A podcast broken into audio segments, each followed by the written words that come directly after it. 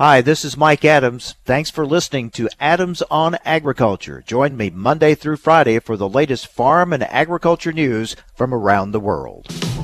Informing America's farmers and ranchers. It's Adams on Agriculture. Produced by the American Ag Radio Network. Here's your host, Mike Adams.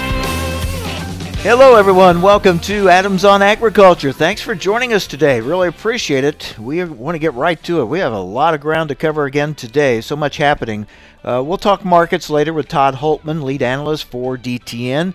Uh, do we have a better handle on the rebuilding of the swine herd in China and how that impacts their demand moving forward? We'll talk about that and some other market issues. Uh, confirmation hearings this week. Uh, we're going to talk about the hearing for Tom Vilsack, as expected, went pretty smoothly, passed out a committee, and now we'll go on for the full vote. We'll get some thoughts on what we heard from Tom Vilsack in that hearing from Jerry Hagstrom with the Hagstrom report a little bit later on. Uh, proposals out there on immigration, how would they impact the ag labor issue?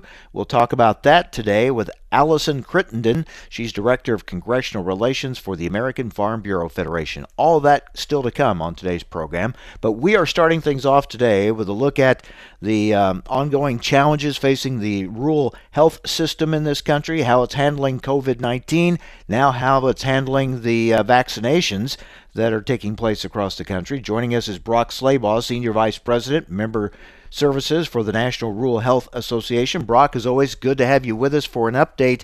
Uh, let's start with. Uh, the pandemic itself, as far as cases, we're hearing that in many places uh, the cases are down. Uh, the surge at uh, many of the hospitals down. That may not be the case in all places, however. What can you tell us? Can you give us an overview?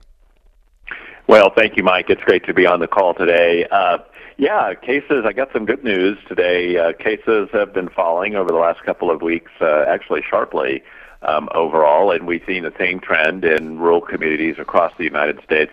Uh, more importantly, uh, deaths have fallen, and they are falling as a result of uh, uh, the disease, and uh, we're seeing some of that trending in rural communities as well. So we're real uh, happy to see. And I guess we were expecting this uh, following the uh, major holidays in 2020 Memorial Day, Labor Day, Thanksgiving, Christmas. Uh, uh, once we've gotten past those, I think that uh, people are are uh, the, the virus has spread enough, and and folks are using social distancing and and mask wearing to help uh, mitigate the spread of the virus.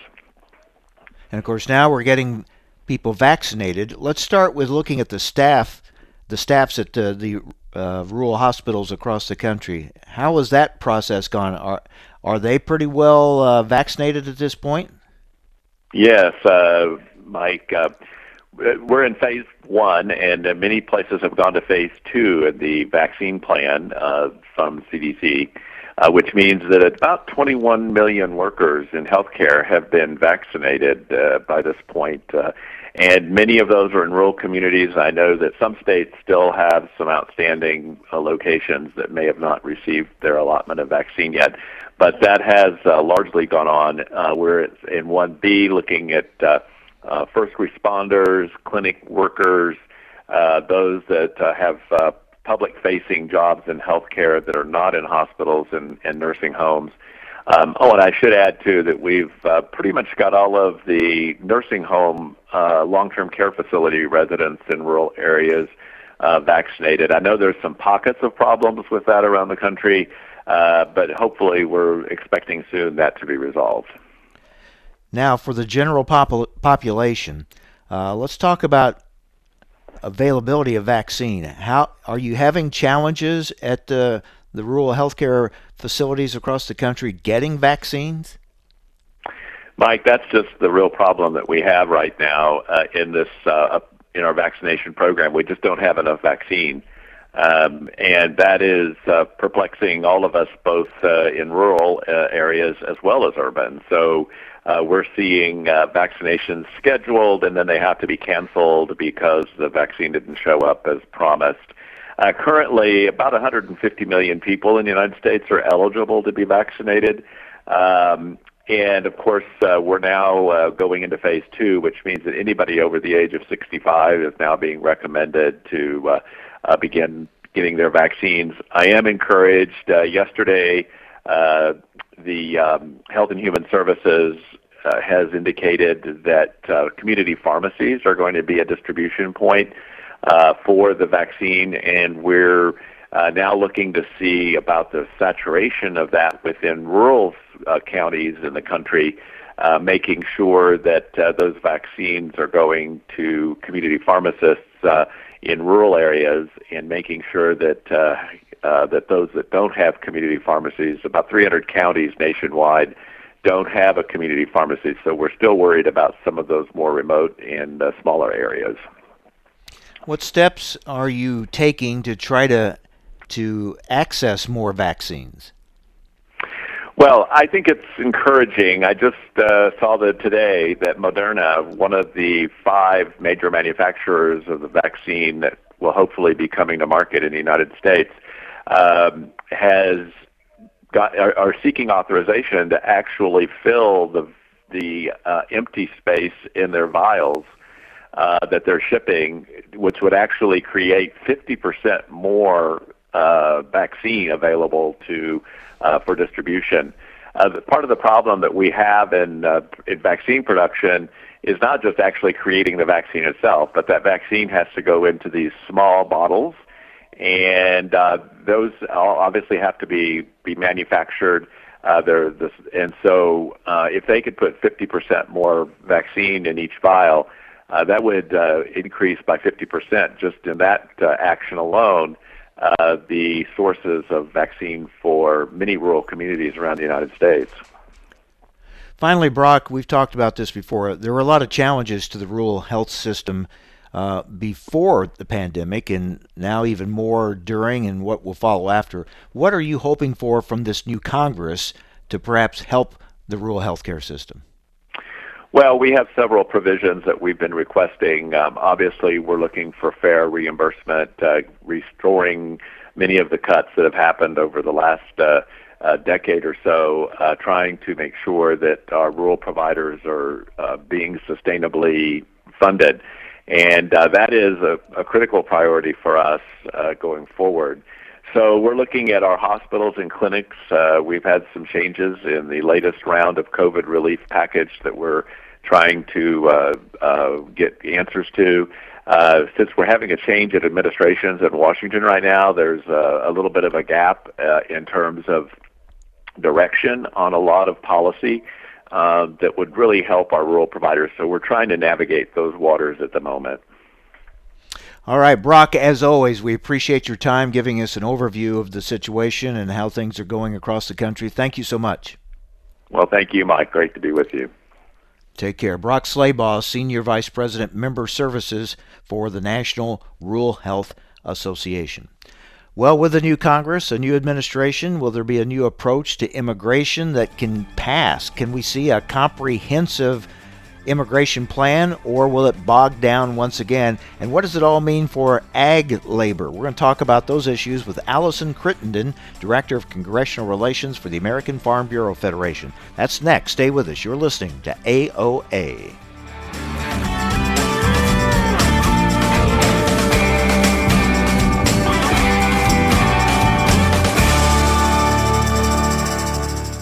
Hi, this is Mike Adams. You're listening to AOA, Adams on Agriculture. Don't go away. More Adams on Agriculture coming right up.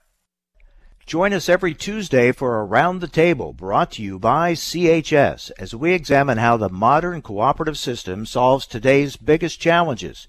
We'll be talking to CHS experts and farmers and ranchers just like you, and we'll learn how cooperatives apply innovation and technology to help co-op owners get more value every day.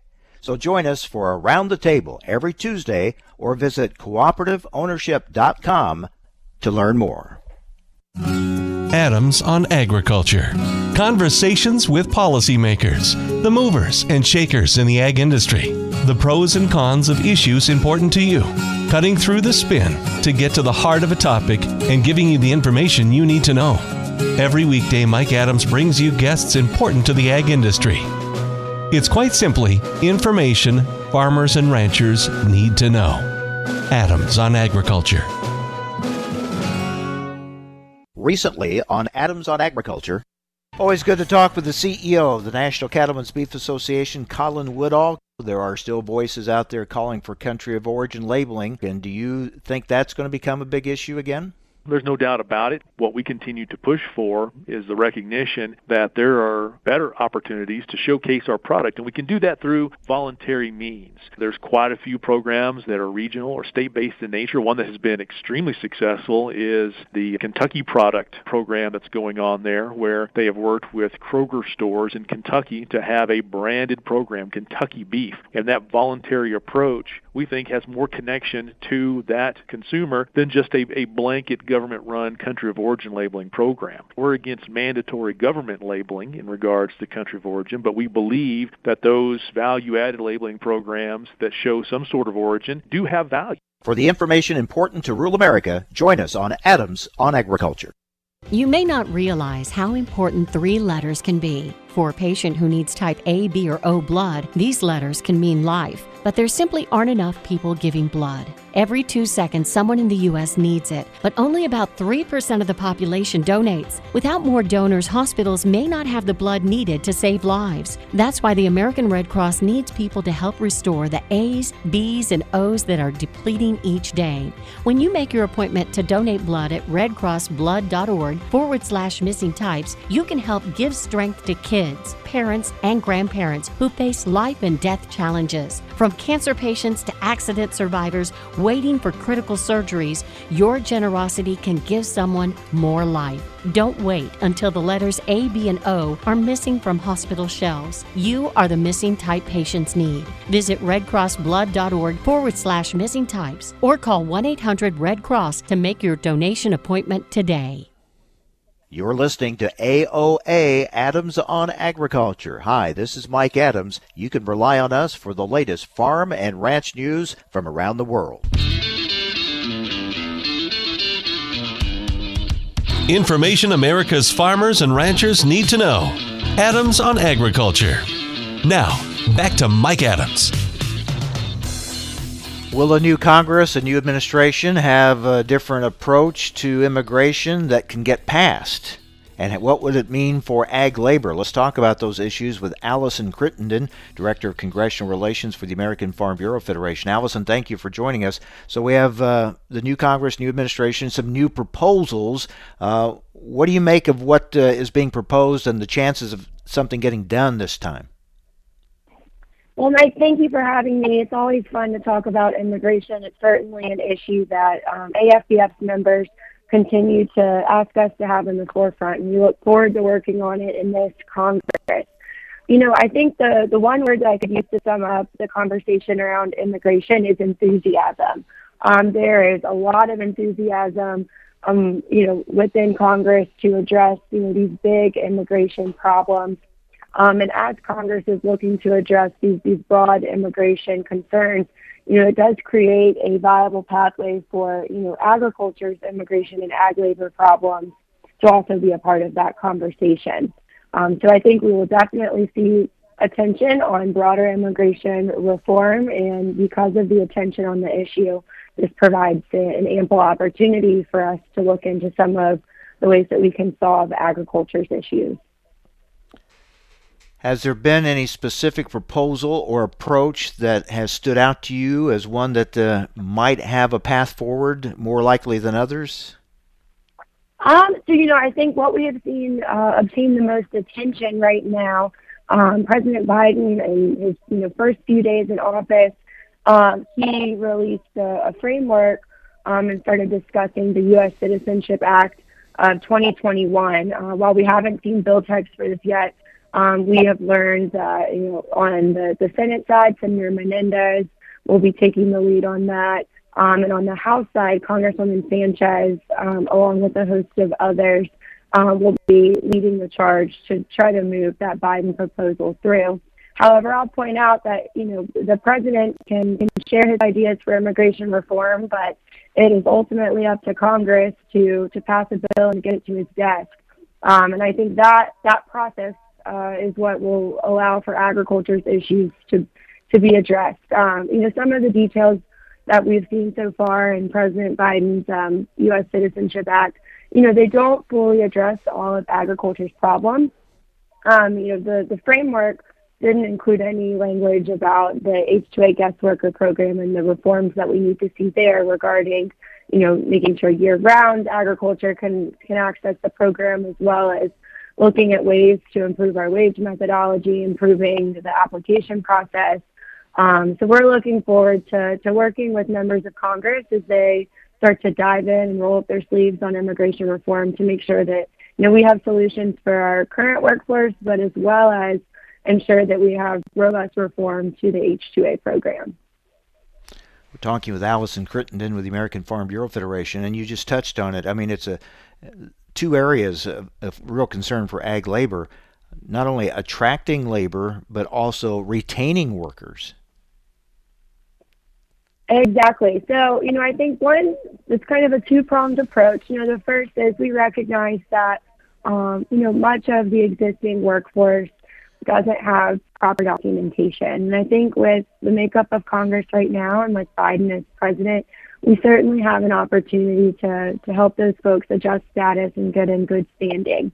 Um, so they can continue working in agriculture and, you know, as ag employers, farmers um, you know, I think folks have always tried to do the right thing. Um, you know, certainly the way that laws are structured right now, it um, creates a scenario where you know undocumented um, ag workers, you know, folks, you know, as an employer, you're not really allowed to question, but so much, you know, what anyone's paperwork looks like. But we want to make sure that everybody is in legal status, and I think we have a really great opportunity in this Congress to do that. But I think it's also important to note that that's only one piece of the puzzle. Um, and you know, major reforms to our guest worker program are really, you know, probably the future for for ag labor. We recognize that the folks that are currently working on our farms are, um, you know, they're getting older. Um, there may be other opportunities for them to pursue at some point. Um, but that doesn't mean that these these jobs go away. So we have to find a way to to you know, meet ag labor's needs um, now and in the future. And we certainly think that if we make reforms to our guest worker program, that that could could be the the next the path forward. Well, which is more likely, a comprehensive immigration plan getting passed, or more fine tuning of the uh, the ag labor provisions of it? Well, I think that's a tough question to, to answer. I think there's a lot of attention right now on, on broader immigration issues, whether it's DACA, folks, um, you know, needing temporary protected status and, you know, their future uh, status, whether it be green cards or citizenship. I think that because there's so much emphasis on some of these other immigration categories, that you will see um, agriculture, you know, likely move along with some of these other proposals that are not ag specific. Um, however, our focus is going to be on, on fine tuning, you know, our existing ag programs, um, you know, and making sure that, you know, whatever vehicle is presented to us in which ag labor reform can, can move, um, that, that we're ready and have, you know, all of our ducks in a row to, take advantage of whatever opportunity comes to have ag labor reform legislation passed. Well, we've kind of gotten close at times in the past, and looks like we, you know, kind of looked like we'd get there, and then then it didn't didn't cross the finish line. So we'll see now. I think part of the challenge is, and a lot of people, even some listening now, may think, well, how big an issue is this really for agriculture?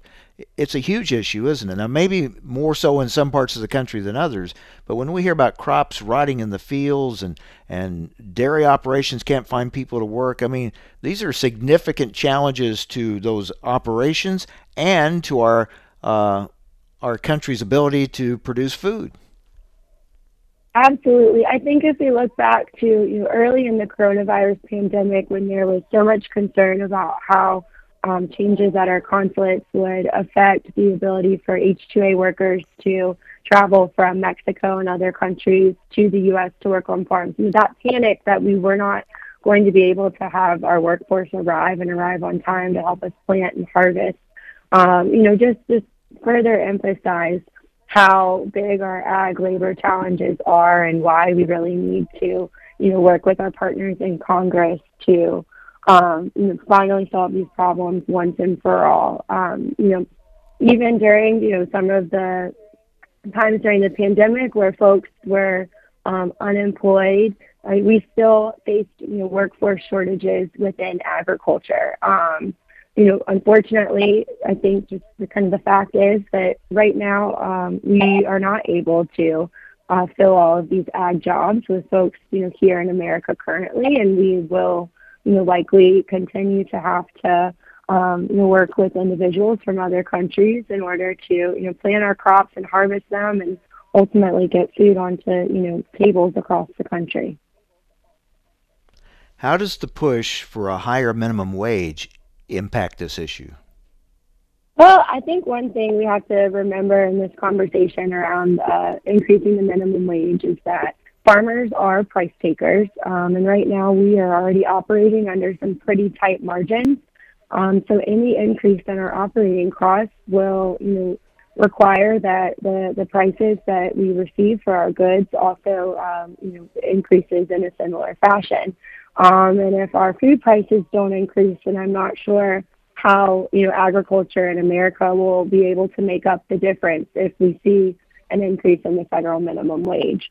Um, so I would I would caution folks um, embracing the idea of that. I think we certainly recognize that our ag workforce is valued, and we recognize the need to pay these folks a fair wage, but we we need to um, also think about some of the unintended consequences associated with increasing our operating expenses. And one of those is, you know, at some point, um, if operating expenses exceed, uh, you know, the price received for for our commodities, then you know farms will be going out of business. And I think we have to make sure that um, we maintain American agriculture and do not create a scenario in which we're you know relying on other countries who are able to produce goods more cheaply um, you know, to, to bring us our food source. Yeah, I mean that it really comes down to that. Are we going to get to the point where we'd have to rely on other countries uh, for our food? We don't want to get to that point. Uh, so we'll see if uh, something gets done, a, a, new push on this immigration issue. We'll see what happens. Allison, thank you very much, and we look forward to staying in touch with you. Thank you. Thank you, Mike. Allison Crittenden, Director of Congressional Relations for the American Farm Bureau Federation. Up next, we talk markets with Todd Hultman, lead analyst for DTN. Stay with us. You're listening to AOA.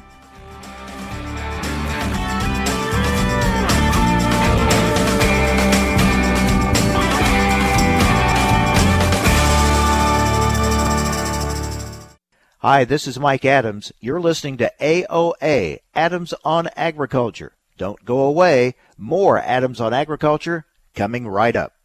Through the years, you've really kept up with the times. You're on social media. Like, like, dislike, block.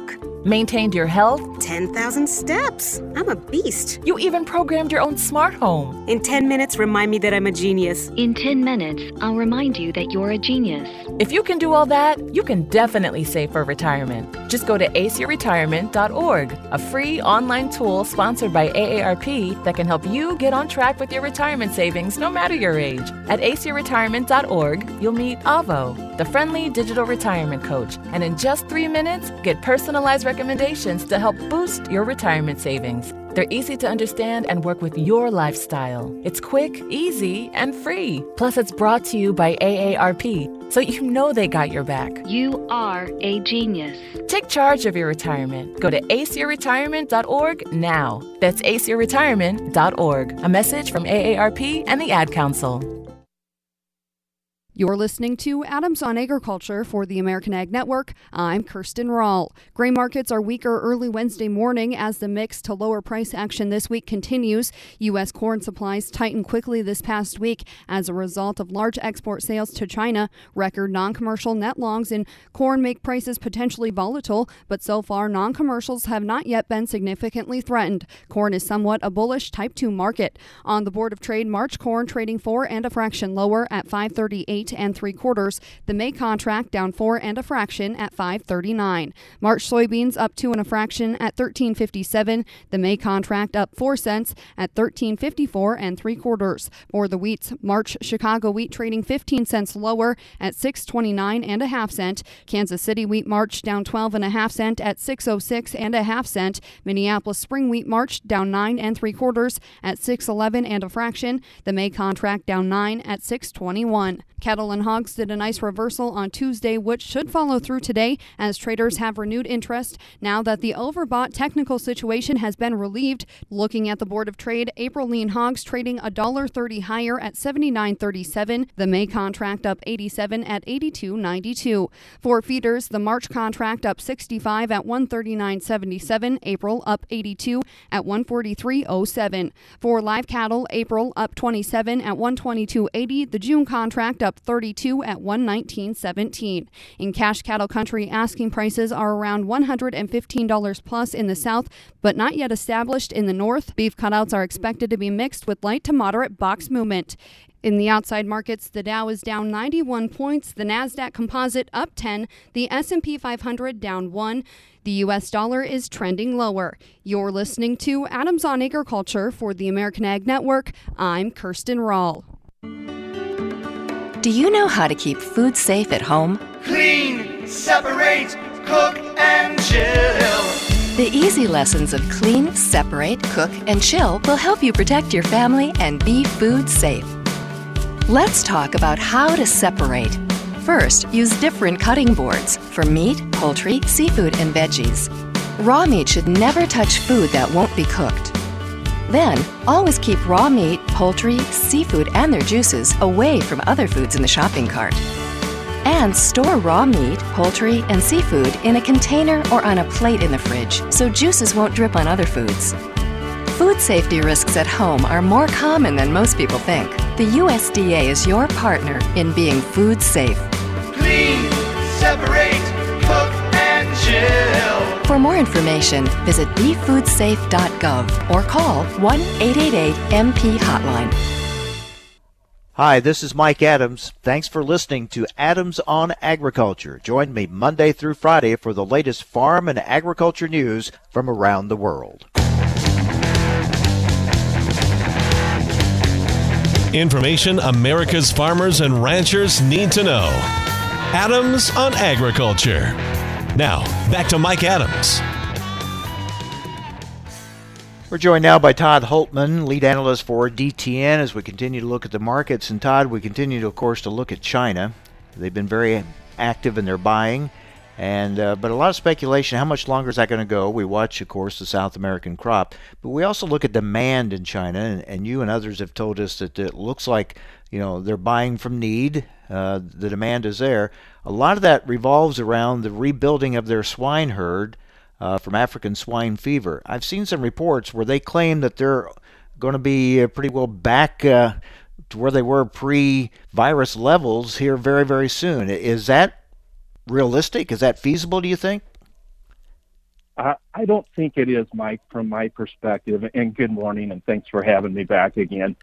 Um, and and the reason I say that is when we look at the national hog price in China, it's still up at very high levels uh, that that was associated with the, the destruction of their uh, pork herd. And so uh, I, I don't doubt that there's progress being made, but I don't think it's as uh, successful yet as what uh, you just cited there. That was back in uh, December. Some officials came out and said they're within maybe 10% of their previous peak levels. I, I just don't think that's right. And as I uh, hear other analysts talk about this too, I think it's uh, probably more reasonable to expect maybe a, a two-year uh, process here to rebuild that herd. But I'll be watching that hog price in China, and so far it's not coming down much at all. So that tells me that they still have more work to do. All right. So what's the latest out of South America? Where are they with their uh, harvest? Very slow. Uh, not much progress in Brazil. Uh, very low amount of shipments in the month of January. Uh, they did get uh, heavy rains from southern Brazil over the weekend. That bogged things down a bit. There's still heavy rain in the forecast for central and northern Brazil in the current seven day forecast. But uh, we're getting lighter amounts in that forecast for southern Brazil and Argentina. So it's still uh, going to take some time. They're going to get there. I have no doubt about that. And uh, uh, I, I don't think anything will keep them from uh, getting what looks like to be a big record harvest uh, finally to port. But it is taking longer than usual. All right, so the speculation about how long does this market rally continue, and again, you have, have talked about the, the that tight stocks number should provide support for a while. What what do you see? How do you see this playing out? Choppy? I mean, we've got a WASDE report yet coming up. Will that make much of a difference? Uh, uh, what do you see as the market moving factors here in the next few weeks? Well, uh, for one thing, uh, I try to put myself in the place of non-commercials. And uh, they obviously still have a very large speculative presence in both corn and soybean uh, markets right now. And you know, we've had a big six month rally. We're still up near the highs. Prices have drifted somewhat sideways to lower in soybeans here the past couple weeks. And I have to think, uh, perhaps, you know, are, are they thinking about uh, do they want to stick around and see if we have a drought in the U.S. Uh, this spring? Or not? And you know, do they want to sit through a, a record harvest from Brazil, where China's going to be shifting their demand eventually here, maybe in the next couple weeks? Uh, and and um, I just have to wonder if if we're not set up for a correction here, maybe at least some kind of a choppy uh, sideways range, and uh, the the the next uh, bullish potential or anticipation that could excite people, of course, I think is going to be the the U.S. planning conditions and just what the weather looks like as we get closer to that time. We're talking with Todd Hultman with DTN. Todd, when you get in a rally like this, and it does back off, you see some down days, and all of a sudden the focus is on, oh, the rally's over, we're down, and you almost have to step back uh, from it and say, okay, yeah, it's down, but look where we are compared to where we were. Yes, Right, and it's it's very easy to lose our sense of perspective, and especially if we're just kind of looking at the day by day news situation.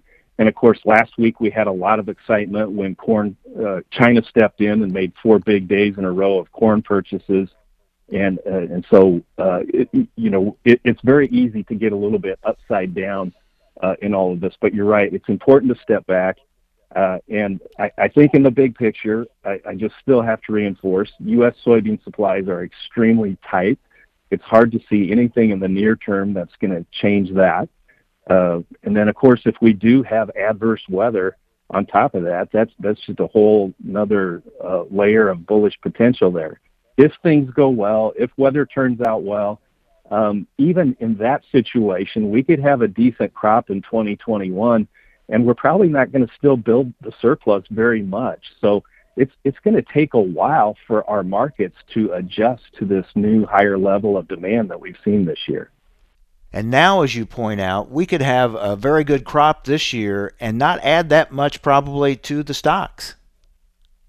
Yes, uh, just just penciling out a rough draft of numbers. I, I've increased my planting estimates. By the way, prices are just too good not to take them up higher. So I'm saying 92 million acres each for corn and beans. And uh, if we pencil out a normal yield, somewhat normal weather conditions, it's still going to be hard to meet the level of demand uh, that we're seeing. So that's why uh, you're hearing the CEO of ADM and others say that this could be a two-year process at least uh, to balance out these markets and adjust to this kind of new reality as we look at the corn market, it's really been impacted because the ethanol market's been so negatively impacted by the uh, pandemic and people not driving as much. And now, of course, we have the issue of are we moving away from uh, you know fossil fuels and headed more towards electric vehicles? That's more of a long-term issue, though. Uh, in the yeah. more near term, uh, recent purchases of ethanol by China have to be encouraging. If they would really get into the ethanol market uh, in a big way, that could sure turn things around.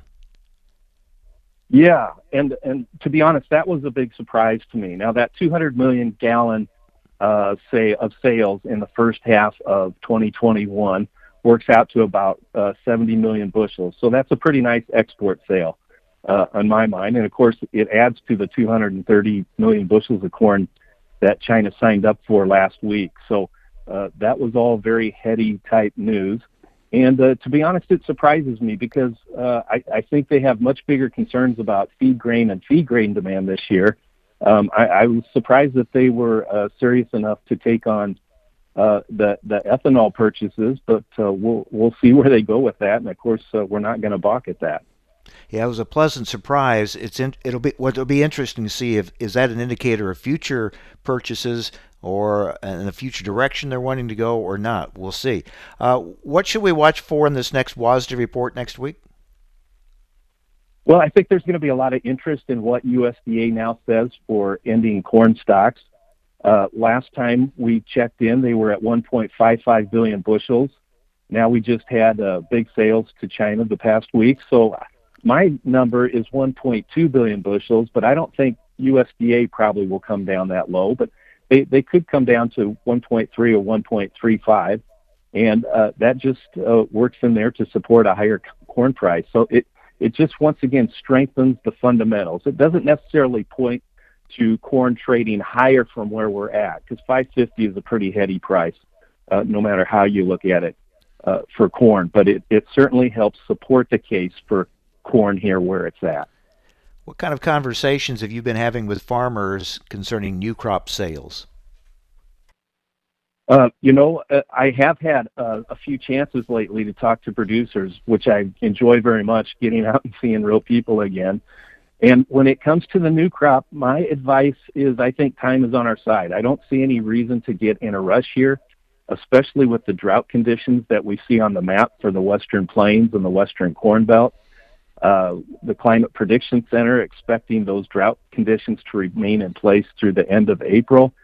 And our new crop prices really have not caught up yet to the current situation yet. So I, I just I don't see uh, any hurry uh, to to price that new crop grain uh, just yet. And I think it's going to take time for the the, the uh, those prices to come up and reflect what's happening. And uh, your thoughts? You, you've you've made the case on you know the the soybean story, the corn story, and also the wheat story for wheat producers. What are your thoughts? Yeah, for wheat, um, to be honest, I have to wonder. I, I'm a little concerned uh, with their recent sell-off, and they just may be the canary in the coal mine here. Um, it's it's no secret that they do not have as strong a fundamental argument as corn and soybeans do at this time and they've just benefited a lot, mainly from the higher corn price, and and that's all fine. And there are some potential uh, positive things here for wheat prices, uh, but we're not going to really know about that until spring when those crops emerge. Uh, and, and the big questions are: uh, Russia went into the winter dry. Are they going to come out dry? And then, of course, we have the same questions here in the southwestern plains for our hard red uh, winter wheat crop. So that's that's kind of the bullish hope. But when you're up here, uh, you know, we hit uh, six-year highs not that long ago. Um, th- that's a pretty good price for wheat. It's hard to expect too much mm-hmm. more unless we truly get into a serious weather problem. All right, Todd. Always good to talk with you. Thanks a lot. Thank you, Mike. DTN lead analyst Todd Hultman. All right, so Secretary Vilsack had his uh, committee hearing, confirmation hearing. We'll get some thoughts on that from uh, Jerry Hagstrom with the Hagstrom Report. That's next here on AOA.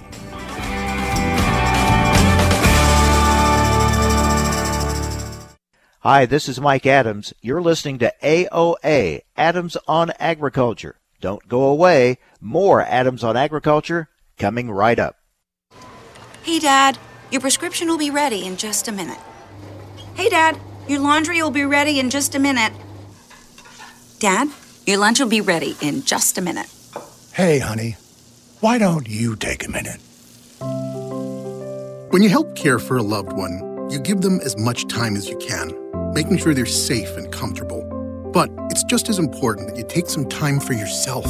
At AARP, we can help with information and useful tips on how you can maintain a healthy life balance care for your own physical and mental well being, and manage the challenges of caring for a loved one. Because the better care you take of yourself, the better care you can provide for your loved one. Thanks, Dad. Thank you. You're there for them. We're here for you. Find free care guides to support you and your loved one at aarp.org/caregiving. That's aarp.org/caregiving. A public service announcement brought to you by AARP and the Ad Council. The Alzheimer's Association and the Ad Council present the story of Cynthia and Ed. My mother was always very active and independent, and she was familiar with her neighborhood. But one day, out of the blue, she stopped at the stop sign for much longer than usual. And uh, she didn't know whether she should go forward or, or turn or just stay at the stop sign. She wasn't even really sure where she was at. She was very concerned. It was very unsettling for her. It's important for you to talk to someone about it, to bring the family in on it. I felt so much better after my son told me, Mom, I don't want you to worry or be afraid. I'll be there for you and we'll figure it out. When something feels different, it could be Alzheimer's. Now is the time to talk. Visit alz.org slash our stories to learn more. A message from the Alzheimer's Association and the Ad Council. The landscape of media has changed, and people are more skeptical than ever about where they get their news and information. While major news outlets show decreasing credibility, your local farm radio station still shows strong marks.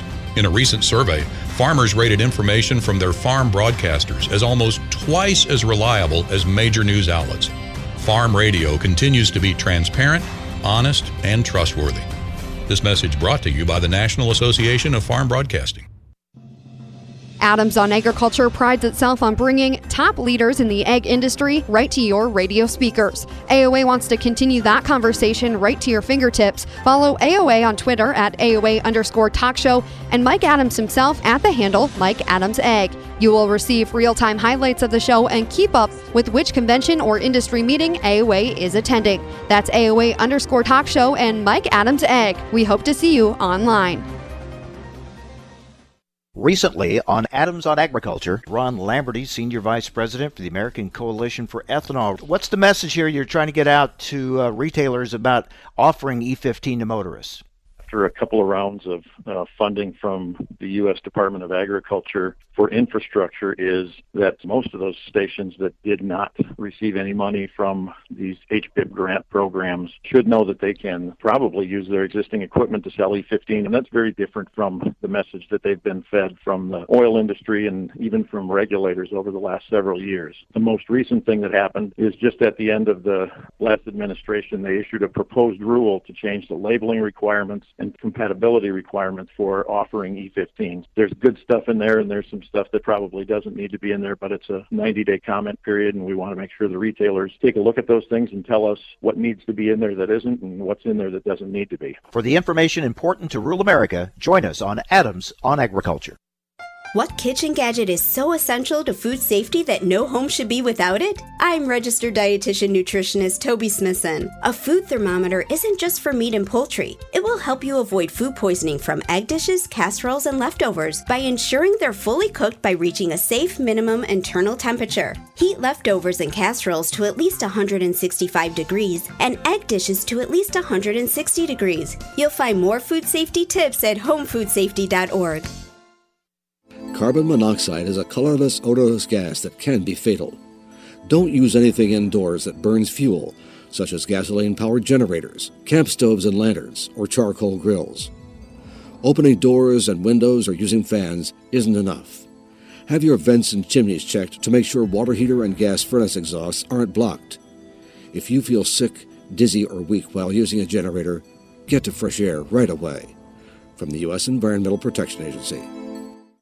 You're listening to AOA Adams on Agriculture. Hi, this is Mike Adams. You can rely on us for the latest farm and ranch news from around the world. Information America's farmers and ranchers need to know. Adams on Agriculture. Now, back to Mike Adams. As expected, Tom Vilsack sailed through his uh, Senate confirmation hearing, uh, passed right out of committee, and goes on now for full vote. Uh, let's talk over his testimony with Jerry Hagstrom with the Hagstrom Report. Jerry, thanks for joining us. Uh, anything in particular stand out to you from what you heard from Tom Vilsack? Uh, well, as far as what I heard from Tom Vilsack, uh, I suppose the fact that he would like to use the Commodity Credit Corporation for uh, climate uh, programs, uh, maybe even a climate sequestration bank, uh, but that Senator Bozeman, Boozman, the ranking member on the committee, told us uh, after, told reporters afterwards that he thinks that uh, Vilsack would need action from Congress before that would be allowed.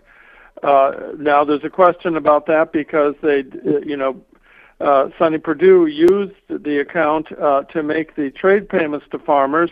Uh, so I think there'd be a question of fairness, or a question of legality there. Uh, but I thought that that was the um, uh, that was perhaps the most interesting moment in the hearing. Uh, I know the biofuels industry was uh, was comforted by the fact that uh, he once again pledged uh, support and and stated his support for biofuels. Uh, this is something we've seen before. He was a he was a champion for biofuels when he was ag secretary before. Uh, yes, I was struck by the fact that the Midwestern senators focused so much on biofuels and on the issue of whether cattle producers are getting a fair uh, price for their cattle. Uh, what struck me about that is that those were the same issues that were uh, important in the Obama administration and in the Trump administration. They're kind of they're kind of perpetual issues. So in that way, the hearing was a bit of a disappointment to me because not many senators brought up new issues. They mostly talked about those two old uh, issues, uh, and you know want Vilsack to be influential at EPA and also want him to deal with this price transparency. He tried to do both those things under the Obama administration, but those are very difficult to deal with. Yeah, on biofuels, he said there would be significant demand for biofuels for years to come, both in conventional motor vehicles, but also in aviation and marine applications. And we've heard him talk about that uh, in his previous stint at USDA. Um, he, when the subject of country of origin labeling came up, he didn't shut the door on that possibility. No, he said he would uh, he would be interested in doing anything that uh, that he can do that does not get the United States in trouble with the World Trade Organization. The problem, of course, was that when we had a really strong, COOL law, uh, Canada went to the WTO and got a ruling against the United States, and Congress ended up repealing that law, uh, or we would have faced uh, all kinds of trade retaliation. Uh, what did he have to say on trade? Uh, well, on tr- uh, on tr- on trade, uh, he talked about the need for uh, uh, the need for more markets, for broader markets, um, and uh, uh, of course, um, Senator Stabenow has said she wants a really strong uh, uh, trade uh, undersecretary to sell in the uh, in in the rest of the world, uh, and uh, so that's uh, that was happening. Uh, I have to note to you that today we've uh, Washington has moved on a bit in the fact that we have the news of three new senators who are going to be on the Senate Ag Committee. Um, Senator Booker from New Jersey, Senator Lujan from New Mexico, and Senator Warnock from Georgia. And we're going to be waiting for at least two new Republicans. So that's what Washington is talking about today. Mm-hmm. And we know there's a lot of talk about climate policies.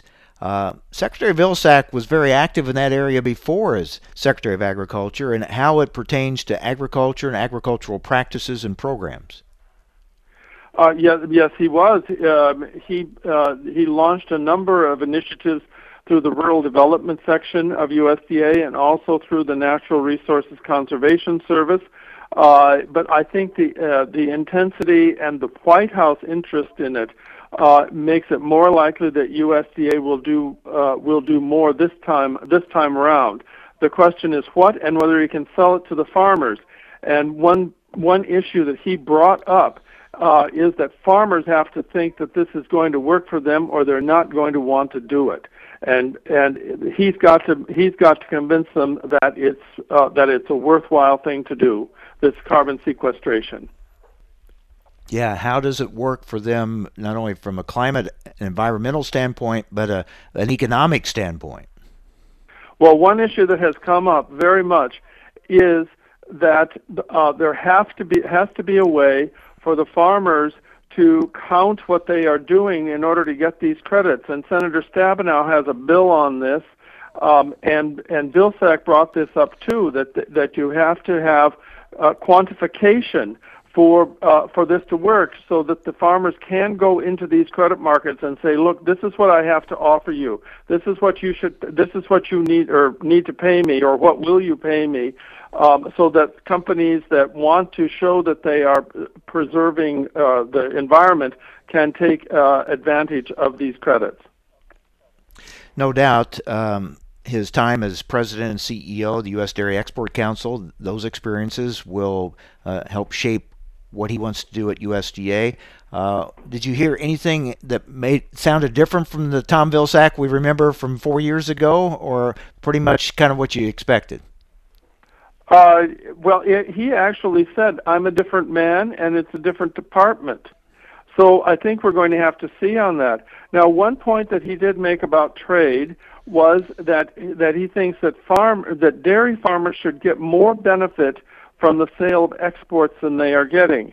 I, I got the impression he didn't talk too much about this, but I got the impression that he thinks that perhaps they should be paid more for the for the dairy products that go into export than they are than they are getting. Uh, but we'll have to see about that how it comes along because he didn't say anything more than make that one comment. All right, Jerry. Thanks a lot. Appreciate it. Take care. All right. Thank you, Mike. Jerry Hagstrom with the Hagstrom Report. Tomorrow we'll talk about uh, the EPA administrators uh, incoming EPA administrator's confirmation hearing and what we learned from that and what it might tell us for future policy and direction of EPA. That's coming up tomorrow. Hope you'll join us right here on AOA. Hi, this is Mike Adams. Thanks for listening to Adams on Agriculture. Join me Monday through Friday for the latest farm and agriculture news from around the world.